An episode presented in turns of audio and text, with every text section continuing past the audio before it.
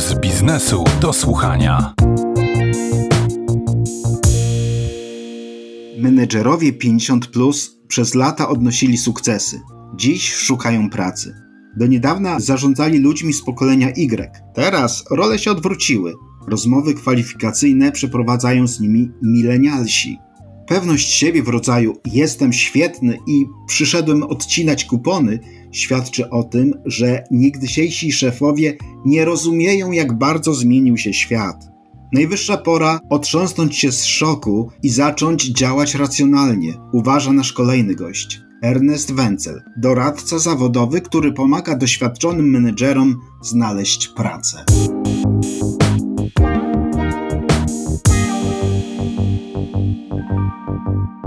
To jest taki moment, myślę, w którym trzeba się zatrzymać i zobaczyć, co się w świecie zmieniło, jak zmieniły się oczekiwania do mojego stanowiska, na ile ja jestem konkurencyjny jeszcze w odniesieniu do młodszego pokolenia, do ludzi, którzy technologicznie są dużo bardziej zaawansowani. I powiedziałbym, że taka postawa, która jest postawą otwartości, gotowości do uczenia się, ale też oduczania się różnych rzeczy, jest postawą, która bardzo sprzyja menedżerom w tym powtórnym wejściu na rynek pracy, bo jest to też grupa, która ma niezwykłą wartość. Ta wartość bierze się również z tego, że mają doświadczenie i wiedzą, jak radzić sobie z kryzysami, wiedzą, że rzeczy przychodzą i odchodzą, są dużo bardziej opanowani, mają dużo większe zasoby doświadczeń, ale często brak im trochę entuzjazmu i takiej otwartości.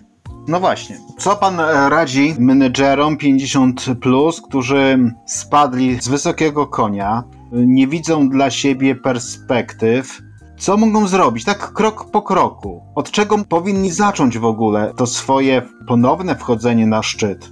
Pierwsza rzecz to trzeba się po prostu zatrzymać i zadać sobie pytanie, no dobrze, to gdzie ja jestem? Jak wygląda ta moja sytuacja? I spojrzeć na tą sytuację, powiedziałbym tak ogólnie rzecz ujmując, z dwóch takich perspektyw. Pierwsza z nich to jest taka perspektywa subiektywna, emocjonalna, osobista, czyli co mnie w życiu kręci, co ja w życiu chciałbym robić, co powoduje, że w poniedziałek cieszę się, że idę do pracy, a nie traktuję tego przykry obowiązek, czyli jakie ja mam swoje zawodowe niespełnione marzenia. I czasami to jest kwestia przebranżowienia się, czasami to jest robienia rzeczy zupełnie innych, nietypowych, na których czasami nie mieliśmy odwagi, albo to był taki moment, w którym odkładaliśmy to na później, albo nasza kariera tak popłynęła, tak nas wiry biznesowe pochłonęły, że nie do końca jesteśmy w miejscu, w którym chcielibyśmy być. Więc jakby odpowiedzenie sobie na to pytanie, co ja w życiu chcę i co jest dla mnie ważne, to jest pierwsza perspektywa.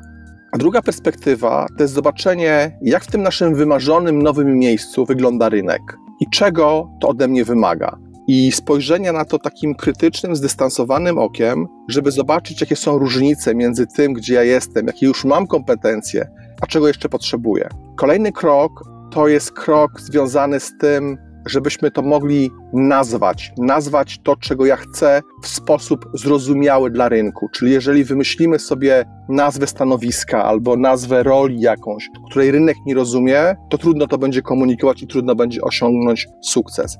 W związku z tym potrzebujemy przypisać temu w jakimś sensie pewną etykietę, która pozwoli nam na to, aby ludzie rozumieli, czego my poszukujemy.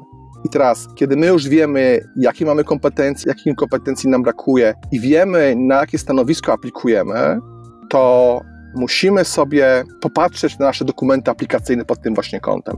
Czyli znowu dokonujemy sobie analizy, czyli powiedzmy, że odpowiadałem za obszar zarządzania spółką, ale teraz na przykład ze względu na pandemię wszyscy mówią, że digitalizacja, digitalizacja, e-commerce, marketplace i ta część informatyczna jest krytycznie ważna no to pytanie, czy ja mam takie umiejętności, kompetencje, czy nie. Jeśli nie, to pytanie, jak ja je mogę skompensować, co ja mogę zrobić, jak ja się mogę szybko nauczyć, żeby móc być partnerem i żeby być, no to się mówi po angielsku, up to date, na bieżąco z tymi technologiami. I teraz te nasze CV, które przygotowujemy, powinny wynikać z analizy tego, co jest potrzebne na takim danym stanowisku. Bo CV nie jest dobre albo złe, bo jest dobre albo złe. Ono po prostu realizuje pewne cele sprzedażowe, bo CV jest naszym folderem sprzedażowym tak naprawdę. Nasze CV sprzedaje spotkanie. Proszę spojrzeć, o jakiej konkurencyjności my mówimy. Na stanowiskach wyższej kadry menedżerskiej aplikuje 200-300 osób, a na rozmowę rekrutacyjną zapraszanych jest 10-15 osób. Nie ma tak ambitnych i wymagających uczelni na świecie, gdzie mamy taką konkurencyjność jak tutaj. Dlatego precyzyjne zobaczenie, czego wymaga dane stanowisko i to, czy ja mam te kompetencje, jest niezmiernie ważne. Kolejny etap to jest etap związany z tym, jak ja na takiej rozmowie rekrutacyjnej wypadam. No bo skoro umówienie się na rozmowę rekrutacyjną jest wyzwaniem i wymaga dużej bardzo pracy, no to musimy być absolutnie pewni, że potrafimy to zrobić.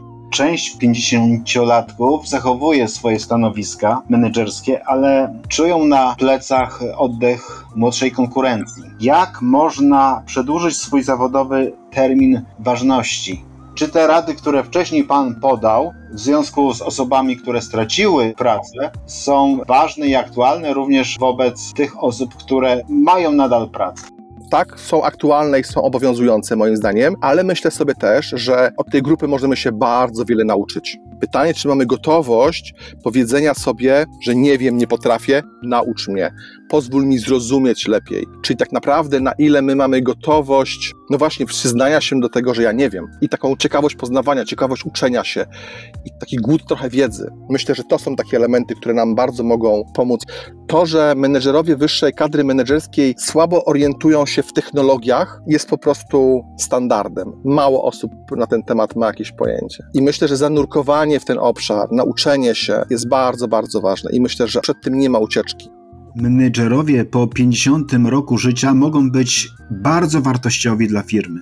Ważne jest tylko to, by spróbowali odnaleźć się w nowej rzeczywistości biznesowej, twierdzi doradca zawodowy Ernest Wenzel. Dziękuję za rozmowę.